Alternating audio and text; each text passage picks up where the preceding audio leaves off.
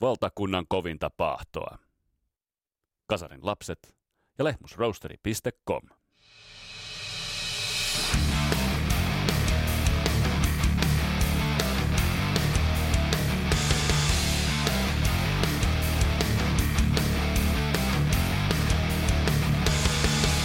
Tässä Kasarilapset podcastin jaksossa otetaan käsittelyyn yksi 80-luvun isoimmista albumeista yli 30 miljoonaa kappaletta myynyt Dire Straitsin vuonna 85 ilmestynyt Brothers in Arms. Mitä kaikkea toi levy kätkee muuta kuin loistavat soundit ja loistavat biisit ja loistavaa kitarointia.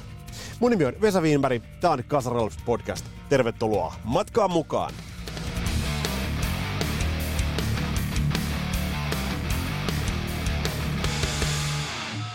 Ja tämä podcast pahdetaan kasaan tuttuun tapaan Suomen päräyttävimmän pahtimon nimittäin Lehmusroosterin kanssa www.lehmusroosteri.com.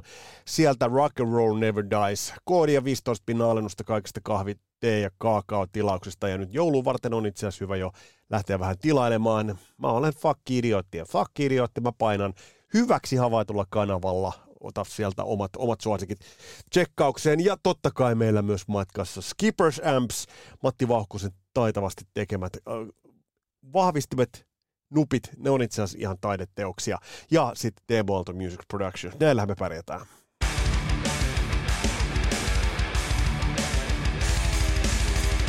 Yksi aika odotettu biisi, mitä tässä jo niin pitkään odotettiin, oli Mick Marsin äh, ensimmäinen soolo-rykkäsy sen jälkeen, kun tämä koko kontroversi nyt mötiköiden kanssa on tullut esille. Ja Loyal to July on itse asiassa just täsmälleen sitä, mitä tähän väliin mä Mick Marsilta odotin. Tää soi tosi metallisesti. Mä en ole ottanut edes selvää, että kuka tää heppu on, joka tässä laulaa. Sillä ei ole sinällään mitään väliä. Se on muuten mielenkiintoista, että miten paljon tää Loyal to July miten paljon tässä on jotenkin 6 AM vibaa, eli se mitä Nicky Six teki toisaalla pari loistavaa, loistavaa levyä 6 AM kanssa, niin tässä on vähän samaa. Ja se, mikä tässä on sama, niin on tuommoinen äh, niin jenkki metallityyli, mutta tässä on hyvä kertsi. Erittäin, erittäin hyvä kertsi. Nyt lähtee. Ja kyllä tämä nyt on semmonen mötiköille, jos nyt edes Mötley Cruesta vuonna 2023-2024 voi edes puhua, niin onhan tää semmonen haista vittu. Fuck you. Äh, musta on verevä biisi. Tästä on erilaisia arvioita, että onko tämä niinku liikaa metallia, missä määrin tässä edes niinku Mick Mars itse kuuluu. Musta on verevä biisi. Ja nyt tulee itse asiassa mun statementti, tulee mun väite tähän kohtaan. Mötikät ei tule tekemään enää yhtään näinkään hyvää biisiä kuin tämä. Ja näinkään mä en vähättele tätä biisiä yhtään. Tää on mun mielestä erittäin hyvä veto tähän paikkaan. Mutta se, että mitä mä nyt on viimeksi katsonut äh, mötiköiden edesottamuksista, oliko nyt Japanissa vai Uudessa-Seelannissa, Nikki Six, lihava miljonääri siellä, haukkuu yleisöä, nouskaa ylös, käyttää tukea, kuten Mötley Crue äh, konsertissa pitää käyttäytyä. Tietysti niin kuin Nikki Sixille voisi sanoa, että ala käyttäytyy, kuten aikuiset ylipäätään käyttäytyvät. Et siinä mielessä mun sydän uh, on, on tämän Mick Marsin tekemisen puolella. Kuunnelkaa tätä soloa. Se on lyhyt, mutta siinä on hieno, siinä tulee hieno Mick Mars sound. Siinä on pikkuinen säväys Home Sweet Homein sooloa. Terveistä Ville Ville Virenille. Kohta tulee se soolo. Se on tosi lyhyt, mutta siinä on Mick Marsin soundi. Ja siinä on bodya tuossa soundissa. Sieltä se hiipii kohta pikkuhiljaa. Eikä tämä nyt pidempään soloista tarvis. Ja sieltä lähtee.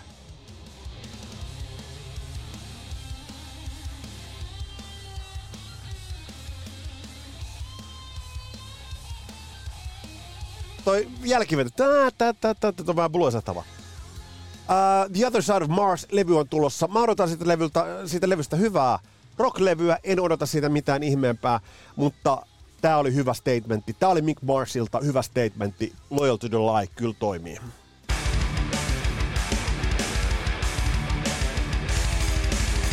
Mulla oli pidempikin räntti, oli eh, yhtä sun toista tullut, on ollut erilaisia bändejä, Jay Weinbergin äh, tilitykset, ei sukua. on se jollekin suku, eikö se Max Weinbergin poika? Ei sekään ole sukua itse meikäläiselle. öö, erottamista Slipknotista. Ja, ja tämäkin, että nämä voitaisiin tehdä, kuten urheilupodcasti maailman Primus Inter Paras Esko Seppänen sanoi, nämäkin voitaisiin tehdä jonkinnäköisessä aikuisuuden tilassa nämä erottamiset, mutta höhöi, sitä on turha toivoa, eikä näihin nyt sen enempää. Mutta itse asiassa nyt otetaan levykäsittelyyn, joka oli, jota meikäläinen kiersi 80-luvulla kuin kissa kuumaa puuroa. En missään vaiheessa leiriytynyt bändin taakse. Bändi ei missään vaiheessa ollut mulle sellainen niin iso, että mä olisin sanonut, että joo, että mä oon Dire Straitsin isoja faneja tai siihen heimoon kuuluisin. Mutta jostain kumman syystä mä en, havahduin itse asiassa, kun lähdin tätä jaksoa valmistelemaan, kävin tuon tuotannon läpi. Havahduin, miten hyvin esimerkiksi mä yllättävän hyvin, en nyt siis en tunnustaudu nyt miksikään Dire Straits asiantuntijaksi, mutta yhtä kaikki mä, mä, mä tunnen ton bändin tuotannon, noin levyt, mä oon ne kuunnellut. Ja tämä on mielenkiintoinen, että miten me heavy-petteritkin 80-luvulla tulimme tunnetuiksi Dire Straitsin kanssa. Mutta mä vien teidät itse asiassa 80-luvulle äh, muutamien artefaktiesineiden kautta ja yhden, yhden storin kautta. Ja käydään sitten lä- vähän läpi itse asiassa, mennään vähän Dire Straitsin tarinaa levy-levyltä, koska mun mielestä se pohjustaa Uh, Brothers, in, Brothers in Arms-levy, joka ilmestyi 13. päivä toukokuuta 1985. Tot levyä, tolle levylle tekisi vääryyttä, jos toi käsiteltäisiin ilman, että me pohjustetaan se Dire Straitsin tarinalla. Varsinaista historiakkia tähän ei tule, mutta on muutamia poimintoja, jotka on hyvä ottaa esille äh, sellaisen pikkusen kulhoon, ja sitten kun me lähdetään tätä äh, Brothers in Armsia käsittelemään, niin sieltä kulhosta voi sitten napustella niitä muutamia, muutamia sellaisia faktoja ja tausta taustakäänteitä, taustajuonteita, jotka itse asiassa vähän pohjustavat tuota levyä hyvin. Mutta mennään itse asiassa 80-luvulla ja mennään, äh, mennään aina tonne Hakalan yläasteelle, Kuohvalle yläasteelle, jossa painettiin, teinihormonit hyrräsivät ja Wasp, Iron Maiden ynnä muut olivat kovasana, mutta sitten jotakin muuttui.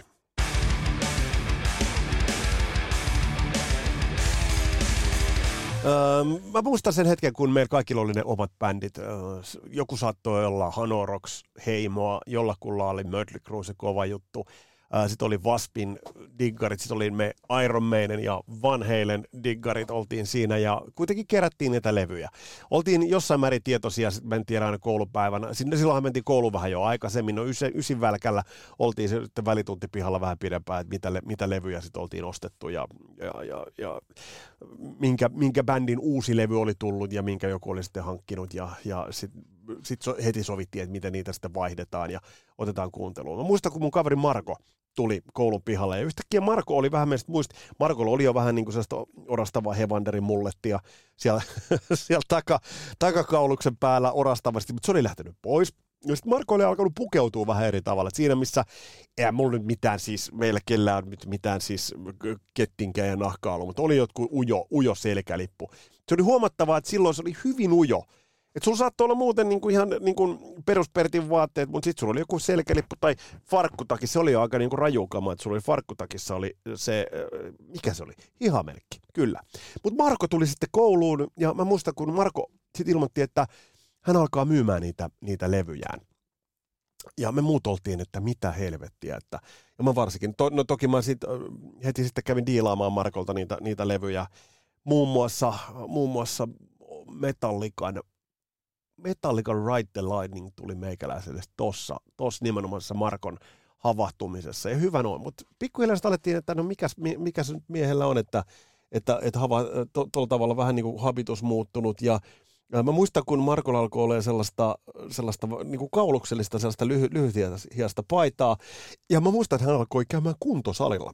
no tämä oli sitten siihen aikaan erikoista. Ja hän alkoi haisemaan todella hyvältä hän alkoi haisemaan hyvältä, ja se oli sellainen asia, mihin, mihin sitten kiinnitettiin huomiota, ja, ja Marko sitten vaan sanoi, että ei, ei hän oikein enää jaksa kuunnella tuollaista heavy, heavy-osastoa, että, että se, se ei enää oikein, oikein niin kuin on meikäläiselle, meikäläiselle, se ei meikäläisen musiikki enää. Että, sitten oltiin, että no mitä, mitä sitten kuuntelet? Sitten Marko kertoi, että mä oon ostanut tällaisen, tällaisen tota, serkut, serkkuvinkkas tällaista bändistä kuin Dire Straits. No sitten mentiin Markolle ja Marko alkoi sitten soittaa Dire Straitsia. Ja, ja tietysti Marko oli aika isokokoinen kaveri, on edelleen, oli aika vahva, luokan vahvin. Äh, niin, niin mä muistan, kun ei oikein kehannut sanoa, että mitä tää on, mitä sä kuuntelet. Jotain jotain hyvää soundia, jotain sellaista kuitenkin niin kuin miellyttävää siinä oli. Mutta Markon, sit kun istuttiin siinä Markon huoneessa, niin kaikki nyökkäiltiin siinä vaan, että on, on tosi hyvä, todella hyvä. Silloin nimittäin kuunneltiin Dire Straitsin Brothers in Armsia. Marko haisi todella, todella hyvältä deodorantilta. Hän alkoi käyttää dödöä. Hän alkoi puhua siitä, että pitää laittaa itsensä hyvään kuosiin, kun, kun pitää kiinnittää mimmien huomio. Me kiinnitettiin siinä vaiheessa huomio tulevaan Iron Maidenin kiertueeseen, että saadaanko sinne lippuja kitaraan ja johonkin aivan muuhun. Marko oli vähän eri planeetta. Marko kuunteli Dire Straitsia. Ai itse mä muistan, muistan edelleen sen. Ja tolloin tämä bändi alkoi uppoamaan. Tarkastellaan tässä jaksossa myös vähän sitä, että minkä takia tämä Dire Straits uppoaa myös, upposi tolloin meihin heavy Mutta otetaan pari, pari otantaa ja pari näkökulmaa, mitä toi 80-luku oli, millaisia asioita? Niin, niin päästään kiinni, että mitä, mitä kaikkea tämä Dire Straits vähän niin kuin ikään kuin edusti. Millaisia, millaisia, mitkä jutut, nyt esimerkiksi kun siellä on kuulolla tuoreemman polven – musiikin ystäviä, niin, niin, niin nämä asiat, mitä mä oon listannut, niin, niin nämä on, nämä on todella jollain tavalla hellyyttäviä asioita, jotka tuolloin yhtä lailla samaan tahtiin tulivat kotitalouksiin, kun sinne kannettiin toi kauniin dobro resonaattorikitaran tähti, tuollaista pilvistä taivasmaisemaa vasten nojaava kansi, kannella varustettu levy, niin mitä se toi niihin kotitalouksiin?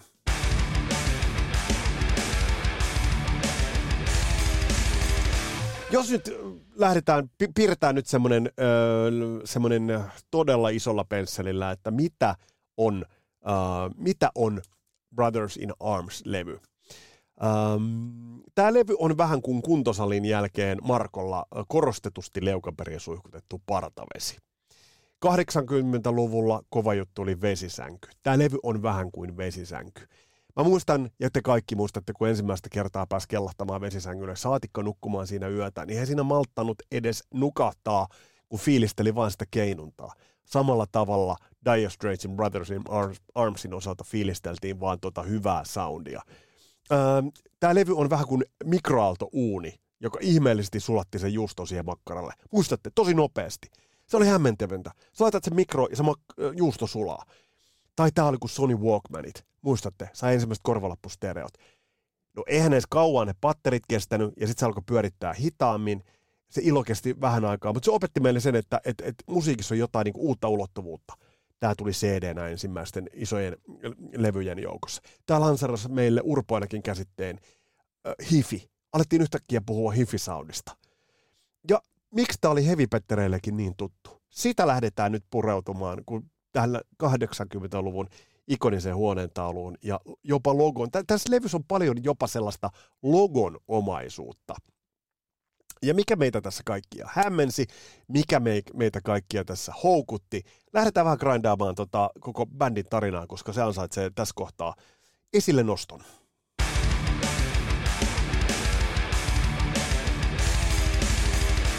Siinä mielessä Dire Straitsin tarina on, on aika mielenkiintoinen, että se lähtee jotakuinkin samoilta ajoilta, kun lähti New Wave of British Heavy Metalin monien bändien tarina.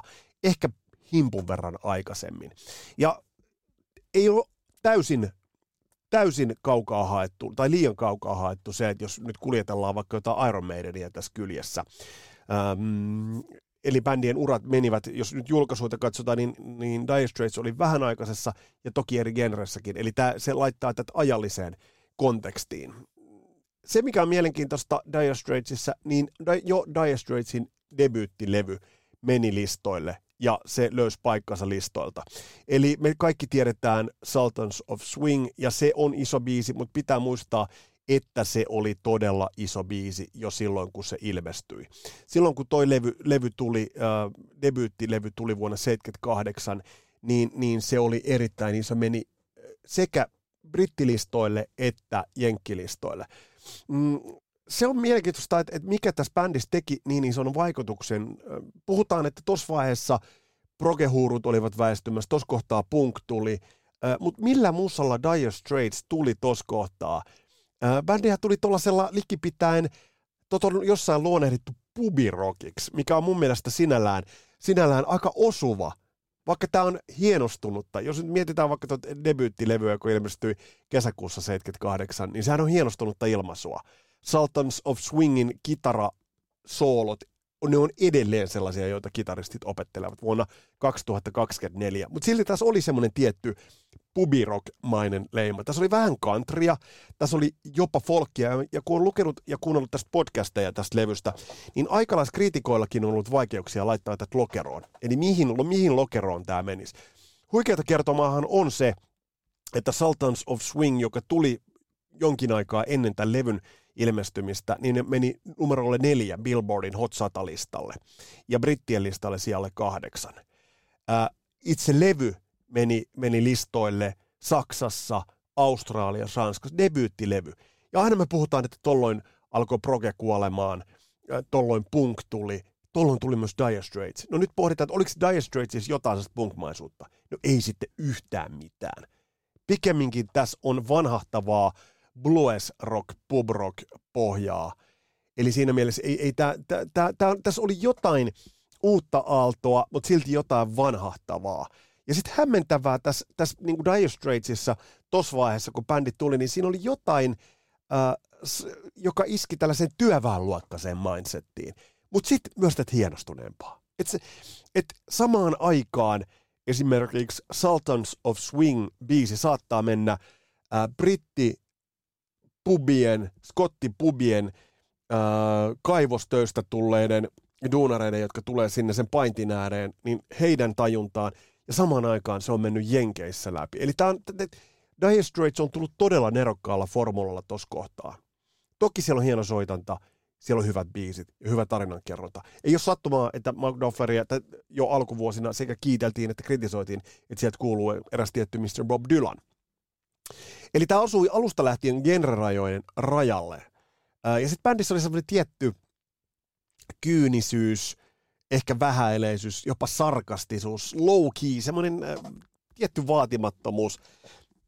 Bändihän ei missään nimessä äh, tuossa kohtaa näyttänyt mitenkään kovin hyvältä. Ja sitten niin kuin mä, mä esimerkiksi kiinnitin huomion siihen low key imagoon ja siihen, että bändi tuli post-punk äh, aikakaudella. Mutta jos bändi on tullut 78 tehnyt ensimmäisen levyn, niin kyllä se on ollut ihan siinä punkin, punk-aallon aikana samaan aikaan, että se tekee tästä, tästä todella, todella kiinnostavan ja kiehtovankin arvotuksellisen ilmiön musiikin saralta. Ja nämä country-vaikutteet, esimerkiksi tällä ensimmäisellä levyllä on sellainen biisi kuin Setting Me Up. Mä mietin, että mitä on esimerkiksi country-piireissä mahdettu pohtia, kun, kun bändi on tullut esille ja tullut tällaisella näinkin kypsällä ilmaisulla. Eli, eli tässä on niin kuin paljon ollut pureskeltavaa, vähän niin kuin itse, itse kullekin. Eli, eli tää, tässä on tämä Setting Me Up turha, turha mun on teille soittaa Sultans of Swing, että tiedätte sen alusta loppuun ja ympäri ämpäri. Mutta tämä ensimmäinen levy, niin tämä soi tosi kypsästi ja tosi hyvä soundisena. Eli siinä mielessä bändi tuli, tuli vahvasti. Ja niin kuin mä sanoin, e, jo eka levy listamenestys. Billboard-listan kakkoseksi, brittilistan vitoseksi. Noi on kovia lukuja. Eli tämä meni Brit- Jenkkilista kakkoseksi vuonna 1978. Et siinä mielessä mä mietin, että mitä hän, mitä hän tästä on mahdettukaan esimerkiksi Jenkeissä miettiä. Ja Briteissä 132 viikkoa listalla.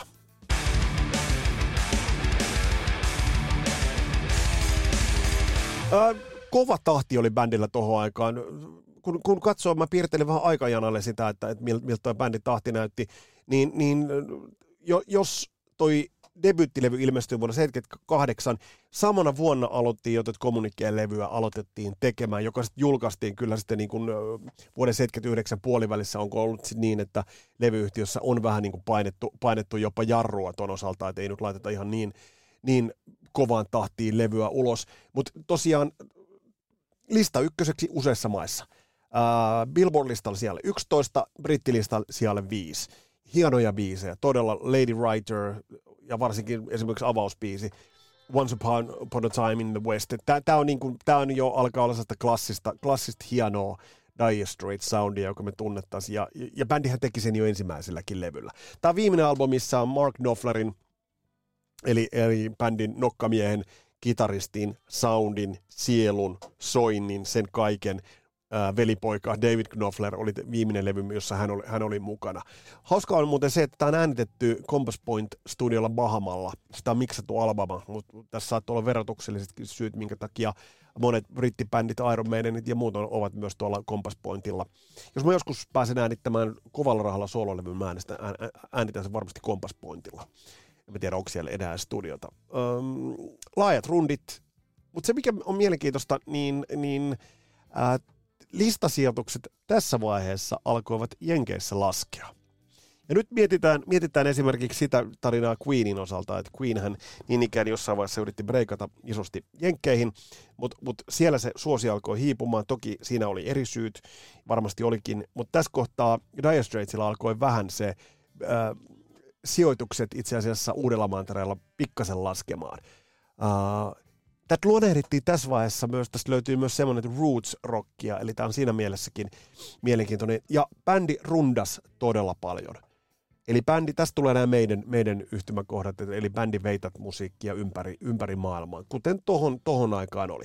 Seuraava levy ansaitsee maininnan bändin ehkä klassisimpana levynä, ja sekin liittyy osaltaan. Muistakaa, että se äh, jenkkimenestys alkoi listoilla tässä kohtaa pikkasen hiipua.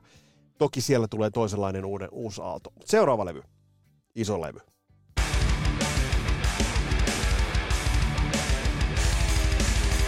Ja seuraava levy totta kai on, on Making Movies, joka on yksi sellaisia niitä levyjä, jotka varmasti äh, monille monille teistä, tämän podcastin kuuntelijoista teidän joukosta löytyy lukuisia Dire Straits faneja, diggareita, joille bändi on todella rakas. Ja mä veikkaan, että monille teistä tämä levy on se, levy, johon esimerkiksi Brothers in Armsia tultaisiin vertaamaan. Ja onhan tämä nyt vaan niin kuin Tunnel of Love, Romeo and Juliet, upeita, upeita Les Boys, Solid Rock. Täältä löytyy upeita, upeita biisejä. Öö, ja tämä ilmestyi jo seuraavana vuonna tuosta kommunikeesta, eli vuonna 80.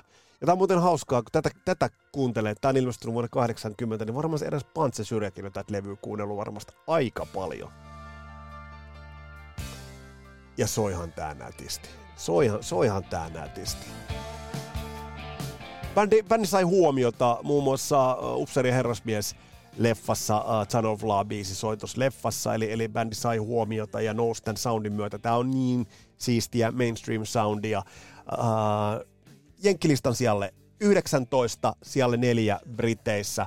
Platinalevyä, uh, platinaa Briteissä, tuplaplatinaa, ja tämä on pidetty usein Dire Straitsin parhaana levynä. Tässä on mielenkiintoinen tausta, että, että mikä veljesriita oli. Tosiaan David Knopfler uh, soitti tälle raidalle omat... Nämä on hienot nämä kitarat. Ai ai ai ai, kylmät väreet, kylmät väreet. Uh, Mark Knopflerin veli David soitti oman kitaransa jo tälle levylle, mutta sitten Mark tuli, kiistää. Oi hitto viekö. Oi hemmetti. Kylmät väreet. Velille tuli riita. David Knopfler oli äänittänyt tälle levylle jo omat kitaransa, mutta mitä tekee Mark? Jyrää ne ja äänittää ne uudelleen.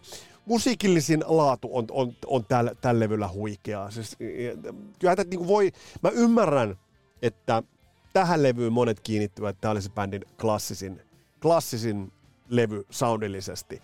Ja tässä löytyy hauska luonehdinta Rolling Stone-lehdestä aikoinaan todettu tästä levystä, että jos tämä levy olisi elokuva, olisi tämä voittanut tukun oskareita. Ja hauska nyanssi muuten on se, että kiippareita tällä levyllä soittaa uh, E Street Bandista. Professor Roy Bittan vastaa kiippareista tällä levyllä. Eli siinä mielessä niin uh, tämä oli jo globaali ilmiö tässä vaiheessa, ja se, että tällä saadaan parhaat muusikot mukaan, niin, niin tässä täs puhutaan nyt ihan, ihan Dire Straitsin sellaista kulta, kultakaudesta. Vai niinkö sittenkään? Muistutetaan nyt, että tämä kaikki tähtää siihen levyyn, joka ilmestyy vuonna, vuonna 85. Mutta sitä ennen tapahtui vielä pari asiaa.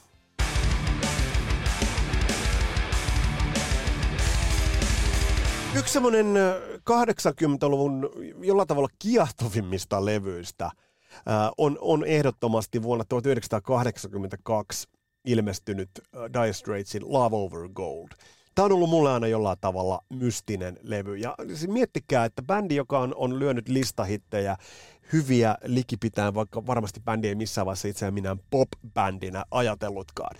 Sitten tulee Dire Straits julkaisee vuonna 82 levyn, jolla on kestoa 41 minuuttia 7 sekuntia. Kyllä. Otin vähän vissyä. Sillä on viisi kappaletta. Ja levyn avausraita, Telegraph, Telegraph Road, johon inspiraation Mark Knopfler sai, kun bändi matkasi Telegraph Roadia, eli matkasi, matkasi Jenkeissä, sai hienon, hienon tarinan kerron, kerronnallisen sävyn, sävyn kappaleeseen. 14 minuuttinen. Levyltä julkaistu ensimmäinen sinkku, Private Investigations, 645. Eli tässä kohtaa bändi teki ihan mitä halusi, taiteellisessa mielessä. Taiteellisessa mielessä. Ja tämä on hieno. Tämä on yksi hienompia albumin alkuja. Tän on täytynyt olla livenä järkyttävän hieno. Järkyttävän hieno. Tämä Detroitista löytyy tämä Telegraph Road. Ja hienosti uh, Mark Dofflerin yksi taidoista, mikä on hänen kiistattomimpia taitoja. Hän kykenee maalaamaan ja kertomaan tarinoita sävelillä. kylmät väreet taas tulee. Ei, ei tämän, tämän elokuvallisemmaksi ei musiikillinen kerronta voi mennä. Sanokaa missä menee. Eli on, on, on, on, on järeetä, on järeetä. Yksi 80-luvun sellainen haastavimmista levyistä mm, menestys. Lista ykköseksi ympäri maailmaa. Jenkkimarkkinoille tämä oli varmasti hieman liian stydi ja vaikea. Ja musta tuntuu, että Mark Knopfler on tajunnut sen itsekin. Silti tämä meni Billboard listan sijalle 19. Mutta ehkä tällä levyllä sitten kulminoutuu se viimeistään, jos ei se tuolla Making Moviesilla vielä, vielä kulminoutu, niin tällä levyllä kulminoutuu se, mitä me mielletään Dire Straits soundiksi. Äärimmäisen siisti, äärimmäisen hifi, high fidelity, huolellinen, sliipattu, taitavasti soitettu. Ja mielenkiintoista, että ei tämä sisällä mitään, äh, niin kuin me tiedetään, me on tässäkin podcastissa käsitelty lukuisia virtuooseja. Eihän tämä soitannollisesti tässä ei ole mitään ihmetemppuja, muuta kuin tuo Mark Knopflerin sormilla soitettu loistava, loistava soundi. Sehän tästä löytyy. Sehän tästä nimenomaan löytyy. Kohta teidän kommentteja muuten tuolta Facebookin puolelta. tuli todella hyviä kommentteja liittyen Mark Knopfleriin ja myös tuohon itse asiassa Brothers in Arms-levy. Mutta Love Over Gold, tää, tää on hieno levy, tää on vaikea levy. Tän jälkeen bändi painoi kahdeksan kuukauden rundille, ja tässäkin mun tuli, tuli Iron Maiden mieleen. Pois lukien tietysti nämä kokoonpanovaihdokset, joita tässä kohtaa Dire Straitsille oli tullut. Mutta siis bändit teki duunia, uh, ja vaikka tällä levyllä Mark Knopfler on the man, niin kyllä tällä levyllä jätetään tilaa myös muillekin soittajille. Ja joissain kohdissa se, jos Roy Bittan oli edeltävällä levyllä vetämässä, niin pikkasen se tulee, tulee myös läpi tästä.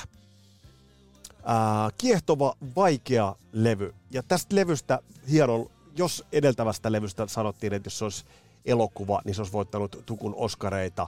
Tästä levystä, tämä toimii paremmin englann, englanniksi, tästä levystä aikanaan eräs kriitikko sanoi, että uh, Love Over Gold dares to put art before airplay. Eli tässä kohtaa bändi laittoi taiteen radiosoittojen edelle. Ja tämä on ollut radioasemilla varmasti aikamoinen pala purtavaksi, kun sieltä on tullut ton mittaista sinkku. Hienoa soitantaa. Todella, todella hienoa soitantaa.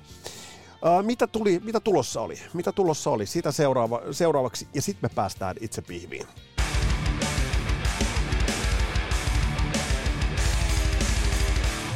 Seuraavaksi bändi tekee muun muassa Extended Dance EP Plane, josta löytyy Twisting by the Pool, joka oli, oli hitti. Ja bändi itse asiassa uh, luo nahkaansa. Bändi tekee itse asiassa tota omaa, omaa tarinaansa, omaa, omaa kertomustaan. Alchemy Live uh, live on, on siinä mielessä hieno live-dokumentti, että osoittaa sen, mitä bändille on jäänyt rundaamisesta taskuun. Todella, todella pedanttia, hienoa soittoa. Ja yleisöreaktiot tulee tässä tosi, tosi makeasti esille. Öm, mutta tähän mennessä tapahtunutta, jos nyt kerrotaan, Dire Straits oli itse asiassa tehnyt musiikillisesti ja taiteellisesti likipitään kaiken. Et jos bändi tekee Making Moviesin kaltaisen levyn tai Love Over Goldin kaltaisen levyn, niin eikö voida silloin ajatella, että bändi on tehnyt likipitään kaiken. Kaiken, mitä mielekästä on. Muistakaa, että se jenkkisuosio, se hiipui. Se hiipui sieltä alta pois pikkasen. Ja tässä kohtaa tämä on varmasti jäänyt jäytämään. Mutta oliko bändi ja Mark Knopfler saavuttanut musiikillisesti kaiken? Ehkä, mutta myynnillisesti ei. Ja siinä, missä esimerkiksi Queen tässä vastaavassa tilanteessa totesi, että okei, me tähdätään muualle maailmaan. Mark Knopfler totesi, että ei, me käännetään nyt vähän sitä turboboostia. Oliko se jäänyt kaihertamaan? Se, että Jenkeissä suosio hiipui. Pitää nyt muistaa, että sitä suosiota siellä oli.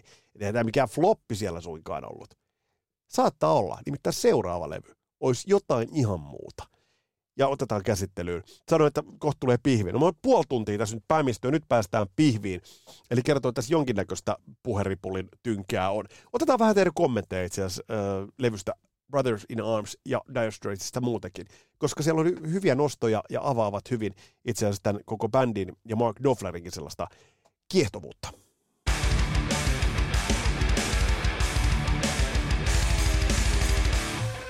Kun mennään näihin kommentteihin, mitä teiltä on tullut, niin, niin täällä, täällä on aikalaiskuvia ja täällä on hienoja, hienoja tarinoita. Heikki Reijonen kirjoittaa, että Brothers in Arms-biisi johdatti minut Dire Straitsin tuotannon parin. Olin jostain radiosta saanut kasetelle ja hinkkasi sitä ja Stairway to Heavenia uudestaan ja uudestaan. Siinä on muuten kaksi biisiä, jossa on, ehkä se eeppisyys on, on, on niin kuin samassa, samassa mittaluokassa. Heikki jatkaa, että itse asiassa väittäisi tuon kappaleen saaneen aikaan jopa kuvitelman siitä, että voisi ruveta ammattimuusikoksi. Ja sitten tämä on musta hyvä pointti, mitä hekin kirjoittaa, että Noflarin soitto- ja laulutyylissä on jotain hyvin omaleimasta. Plekun poissaolo antaa ihan omanlaisia mahdollisuuksia sointujen hyödyntämisen sooloissa riffeissä, vaikka riffi kuulostaakin hyvin raskalta sanalta niiden taustoille.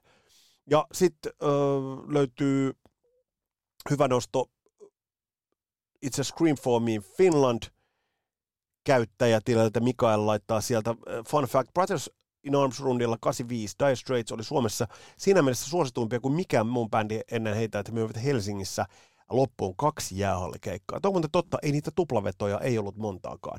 Hyvä nosto. Harri kirjoittaa, että meikin Movies hakkaa tämän levyn mennen tullen palatessa ja live-levy Alchemy on taas se rakkain. Telegraph Road on silti se paras ikinä. Eli tässäkin näkee, että kyllä tämä jakaa, jakaa mielipiteitä ja hyvä niin. Aki Matikainen kirjoittaa, että MTV ui omaan elämään nähtäville Ysärin alussa ja sitä ei unohda, kun näki kuuli ensi kerran. Vaikuttava video ja kappale kylmiä väreitä edelleenkin. Ja Masal kirjoittaa Huhtala, että tässä vahvasti kasari kuuluukin, niin silti mielestäni albumi on ajaton. Vielä kestää laittaa levylautaselle oikeastaan milloin vaan.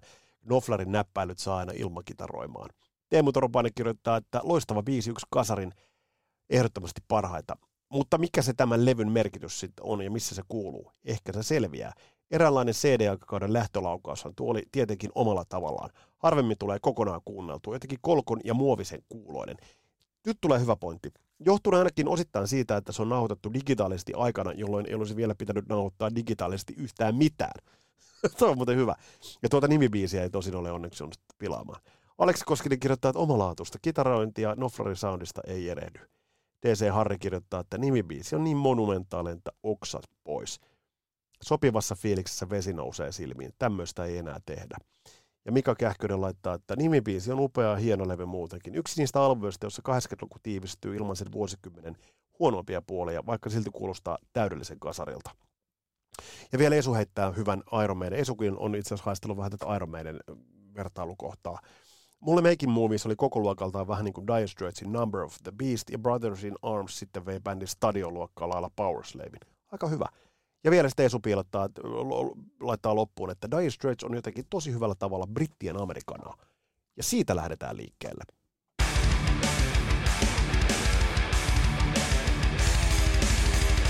Lähdetään nyt liikkeelle siitä, että miten tuota bändi lähdettiin tekemään. Mark Knopfler halusi hyödyntää teknologiaa paremmin. On, ei, ole, ei ole nyt mikään salaisuus, että tuohon bändi oli, tai siis jätetään nyt tuosta kohtaa bändi.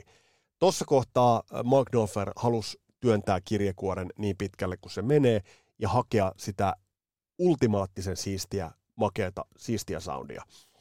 Öö, mutta muistetaan, että teknologia kuitenkin tuli tavallaan nopeasti, mutta tavallaan hitaasti.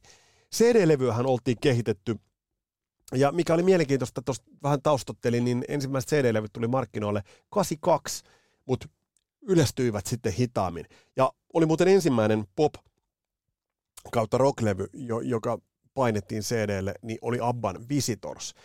Öm, tämän levyn äänitykset Montserratissa käydistettiin Air-studioilla, ja tätä lähdettiin tuottamaan. Tuottajaksi saatiin Neil Dorfman, mutta toinen tuottaja tässä on Mark Doffler. Eli sekin kertoo siitä, että hän, hän halusi pitää ohjakset käsissään. Mitä tälle niin kuin haettiin, no, tällä, tältä levyltä lähdettiin hakemaan?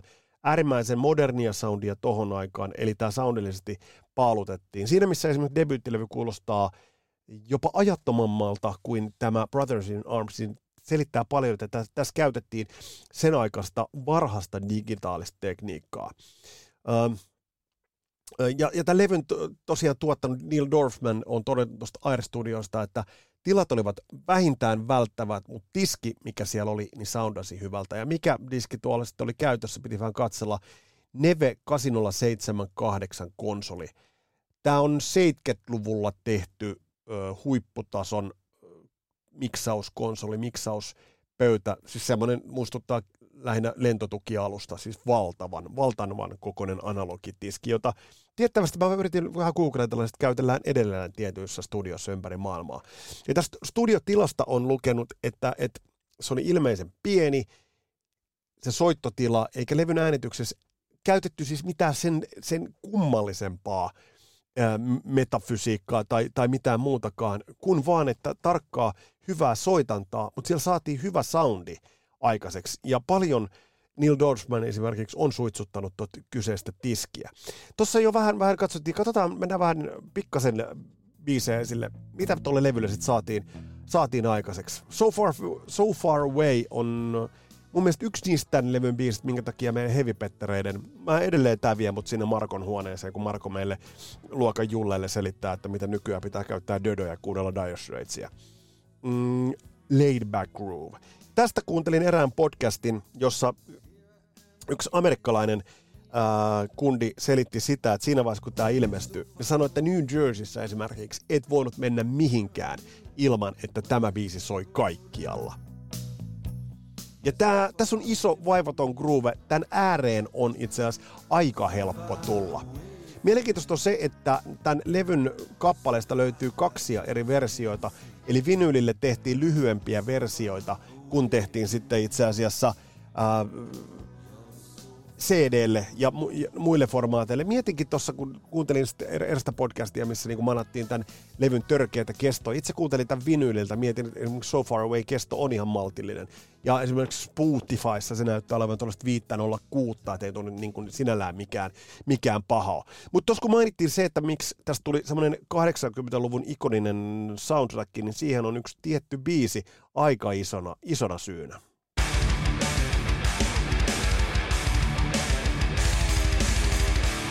Uh,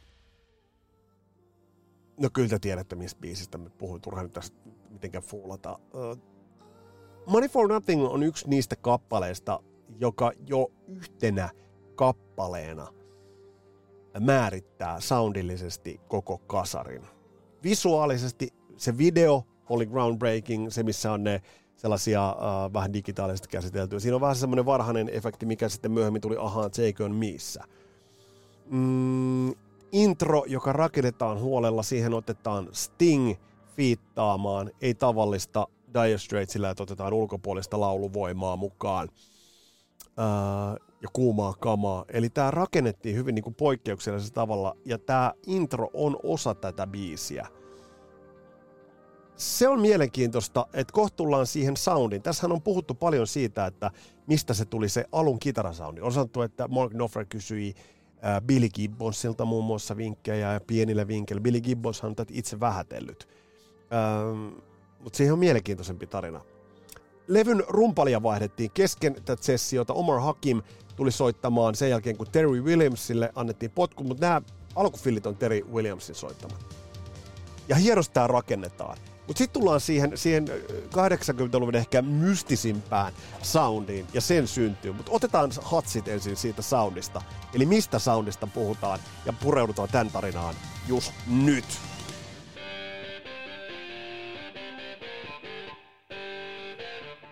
Eli tämän soundin tarina.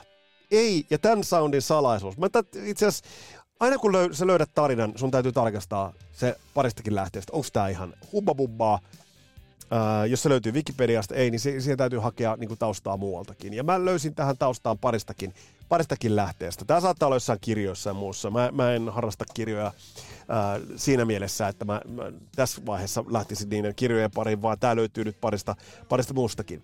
Eli kun kitaroita äänitetään, niin silloin aina vahvistimet mikitetään. Eli se nyt tarkoittaa sitä käytännössä, että, että sulla on se kaiutin elementti, ja siihen laitetaan mikrofoni sellaiselle mikkiständille siihen eteen sopivaan kohtaan, oikea mikrofoni se suunnataan.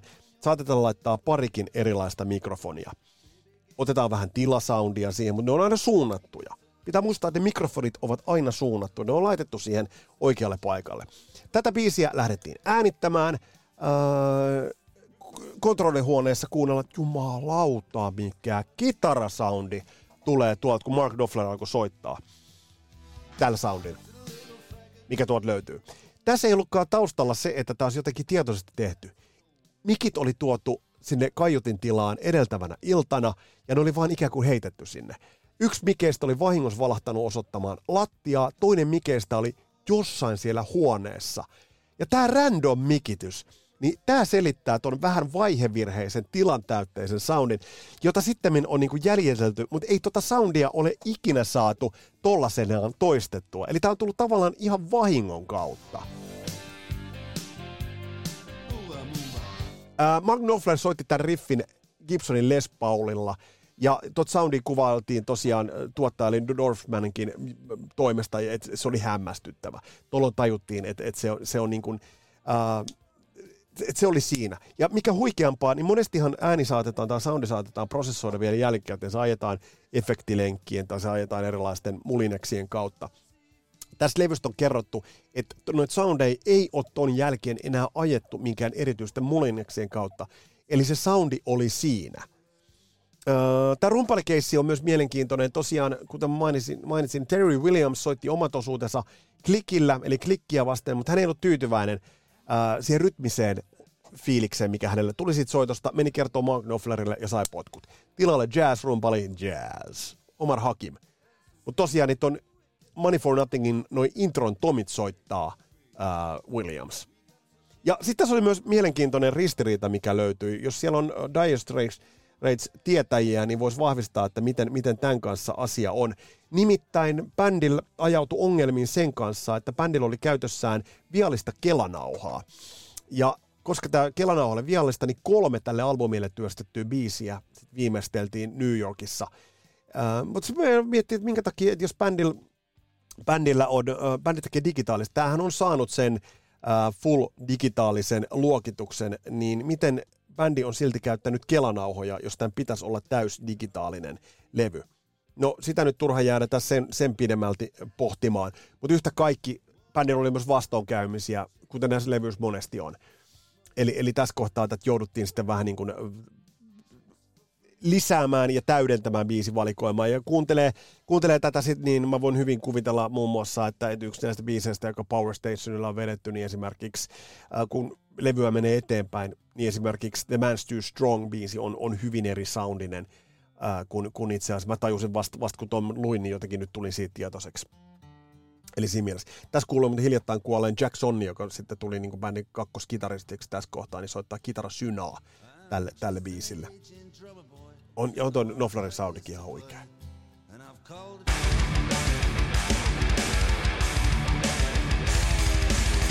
Ja hei, hyvä hyvä ystäväni muusikko, muusikkomies Juha Ahvenainen muuten äh, laittoi tuossa Facebookiin, laittoi, että tämmöinen kuin Nothing for Money plays Dire Straits 24, niin äh, keväällä nähtävillä muuten Vantaalla, Tuusulassa, Kotkassa, Helsingissä, Helsingissä ja Tampereella. Eli menkää katsomaan, soittaa Dire Straitsia todella pieteetillä. Mutta se siitä, nyt mennään eteenpäin, mitä levyltä löytyy. Tämä levy on todella hittipainotteinen, mutta tässä on myös se albumilevyn hieno, hieno puoli. Walk of Life oli yksi biiseistä, joka itse asiassa meinasi lähteä pataan myös. Levy tuottaja Neil Dorfman sanoi, että total biisiä ei laiteta levylle, että se on, se on jokseenkin sietämätön. Bändi piti tässä kohtaa puolensa. Mä kyllä ymmärrän ehkä sitä tuottajaakin mutta yhtä kaikki, tä, tästä tuli uptempo-hitti. Melkein jätettiin levyltä pois, mutta mut ei sitten kuitenkaan. Uh, levyn teemoissa nousee sodanvastaisuus, levyn soundeissa soi täyteläisyys, ja tässä on niin monia hienoja, hienoja hetkiä. Se, mikä tässä levystä tekee todella hienon, niin, niin ja tässäkin on muuten hauska tämä, että ää, tämähän nojaa sellaiseen, vaikka Money for Nothing on tosi moderni ja se on amerikana, niin tämä jotenkin nojaa sellaiseen vanhaan, niin tulee tällaiset brittiskifle ynnä muut jutut mieleen. Et semmoista niin kuin vanhaa soundia. Tässä oli niin kuin paljon sekoitusta, paljon kaikkea. Jo Latest Trick. Sitten taas mennään, niin kuin tuosta äsken, sitten mennään ihan tällaisiin Miami tunnelmiin Hienoja, hienoja tunnelmia. Ö, lyriikoiden osalta Mark Knopfler on kirjoittanut jo tähän mennessä tosi, tosi väkevää lyriikkaa. Tältä levyltä löytyy myös paljon ihan sellaista niin kuin silkkaa sodan, sodan vastaisuuttakin. Uh, mennään siihen kohtaan, mutta tämä levy on niin kuin hieno sen osalta, että täältä löytyy ne ihan kiistattomat lekat. So Far Away, Money for Nothing, Walk of Life, Brothers in Arms. Mutta sitten tästä löytyy ihan hemmetin hienoja albumiraitoja. Ja mitä enemmän me ollaan tässä kasarilapsissa perehdytty näihin klassisiin levyihin, niin se, että jos levyssä on ne, ne bangerit, ne lekat, ja sitten siellä on solidit albumiraadet, jotka ei ole mitään vaan niin kuin sinne heitettyjä, niin se on se suuruuden resepti. Ja niin se on myös tässä kohtaa niin kuin tämän, tämän Dire Straitsin osalta. On hienoa. Ja, ja jotenkin, jotenkin siis tähän niin kuin... Ai ai, ai, ai, ai, ai, ai, ai.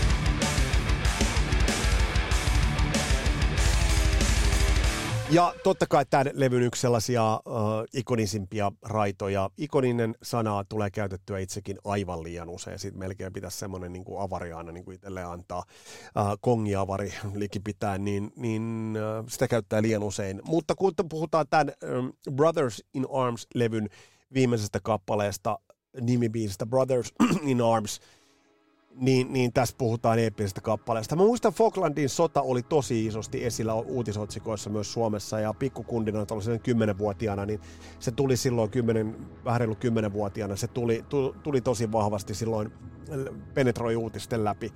Ja tämä on kirjoitettu hienosti, kirjoitettu niihin tunnelmiin, eli tässä kohtaa jälleen kerran Mark Knopfler maalaa maiseman, joka vie todella, todella synkkiin ajatuksiin. Niin kuin tuossa teidän kommenteissakin oli, tämä, se, tämä vie vaan niin kuin sellaisiin sfääreihin. Ja tämä on kirjoitettu äärimmäisen sodan vastaiseksi Folkrenin sodan aikana. Nyt jos joku sanoo, että miksi et soita niitä musakappaleita ehjemmin, no sen takia, että kuunnelkaa nämä levyt vinyliltä, kuunnelkaa nämä levyt Spotifysta. Ää, mä annan teille vähän nuotteja ja suuntaviivoja sen, mitä kannattaa nostaa esille. Tämä on vahva Tämä biisi on vahva, ja tätä kuunnellessa tuntuu käsittämättömältä, miten tätä levy dissattiin sen ilmestyessään. Nimittäin tästä ei aivan täysin digattu tästä levystä. Briteissä. On muuten hienoa, että Mark Knopfler äänitti tämän 2007 uudestaan. Ja sen biisin varat menivät Falklandin sodan veteraaneille, joiden kohtelu Mark Knopflerin mielestä oli huonolla tasolla. Eli se saaga jatkui. Mutta mikä oli levyn julkaisu, mikä oli levyn vastaanotto, otetaan siitä pari sanaa ja sitten piirretään vielä se kokonaiskuva tästä levystä.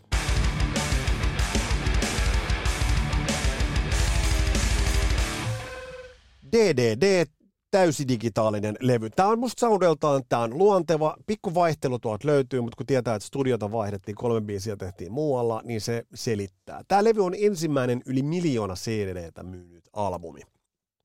Ja on mielenkiintoista ja aika aikaansa kuvaavaa, että Brothers in Armsia painettiin silloisella CD-painotustekniikan kokonaisglobaalilla kapasiteetilla niin paljon, että se hidasti muun CD-tuotannon ja CD-levyjen painatuksen leviämistä. Eli toisin sanoen muut bändit eivät saaneet levyjään painotettua, koska Brothers in Armsia piti painaa CDlle niin lujasti. Mutta bändiä kritisoitiin muun muassa brittilehdistössä tämän levyn jälkeen tosi paljon liiasta esimerkiksi amerikkalaisuudesta onhan tässä Amerikana. Mutta niinhän se on ollut jo, jos ajatellaan Telegraph Roadia. Niin ei se mistään Yorkshiresta kerro, vaan kyllä se menee niin kuin uudelle mantereelle. Eli kyllä bändi on soinut siihen suuntaan. Ja näinhän se menee, että musiikkia menee Atlantin yli ristiin rastiin. Mutta Jenkeissä, Jenkeissä oli toisin. Ja Briteissä muuten bändiä kritisoitiin tällaista AOR-soundista. Ja Your Latest Trickia kuuntelee, niin kyllä tavallaan sen ymmärrän. Mutta Jenkeissä – tätä levyä rakastettiin.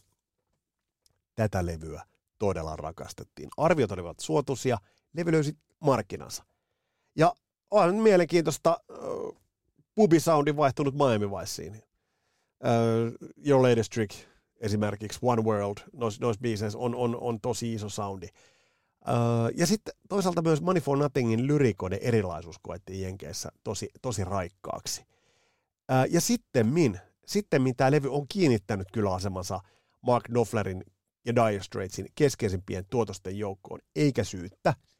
Mutta onhan se mielenkiintoista ajatella se, että tälle bändille myös Briteissä käännettiin selkää. Ja tässäkin tulee vähän Def Leppard mieleen. Eli näin ne britit toimii. Että sieltä mitä jenkit rakastaa, niin britit kääntää sille selän ja ehkä vice versa. Et siinä mielessä. Mutta äh, kyllähän levystä kaiken kertoo sen, että miten, mikä, mit, miten, miten tätä on myyty ja miten tämä löysi äh, itse asiassa isot, isot yleisönsä. Sittemmin tätä levy on myyty yli 30 miljoonaa kappaletta. Vielä vuonna 2016 levy oli brittien kahdeksanneksi eniten myyty levy. Mun piti oikeastaan katsoa, että mitkä ne oli tolloin. Muistetaan, että 2016. Ykkösenä, äh, Abba, äh, ykkösenä äh, Queenin Greatest Hits. Kakkosena Abban Brittilään. Mitä helvettiä. No joo, ehkä se lasketaan tässä kohtaa levy, levyyhtiön muuta. Äh, eniten, eniten Briteissä myyty, myyty levy. Ää, tää listaa jotain huuttuu. Ei jatkoa, ei jatkoa. Mutta yhtä kaikki, levy on myyty yli 30 miljoonaa kappaletta. Ja aika järeä statistiikka on myös se, että oli Jenkkien Billboard-listan ykkösenä yhdeksän viikkoa. Tosiaan, kuten totesin, ensimmäinen yli miljoona CD-tä myynyt bändi Synonyymi Hifille. Ja tämä laittoi jopa Markon käyttämään deodoranttia ja pukeutumaan sen pikeä paitaan. Pikeä paita oli se sana yksi 80-luvun ehdottomasti isoimmista levyistä. Grammit siihen vielä päälle, jos noita Grammyja katsotaan, mitä tämä levy, levy kietasi, niin bändi äh, sai, äh, äh, oli nominaattina Album of the Year-kategoriassa, ei voittanut palkintoa, mutta sitten voitti palkinnon sarjassa parhaiten Best Engineered Album Non-Classical, voitti sen – sitten voitti niin ikään Juno Awards Kanadassa voitti Best Selling International Album, Brit Awardsissa voitti Best British Album. Ja sitten vielä Grammyn 2006 on voittanut Best Surround Sound Album, eli siitä on tehty jonkinnäköinen uusi versio. Brothers in Arms, Dire Straits, hyvät naiset ja herrat, yksi 80-luvun ja koko pop- ja rock-historian merkittävimmistä albumeista.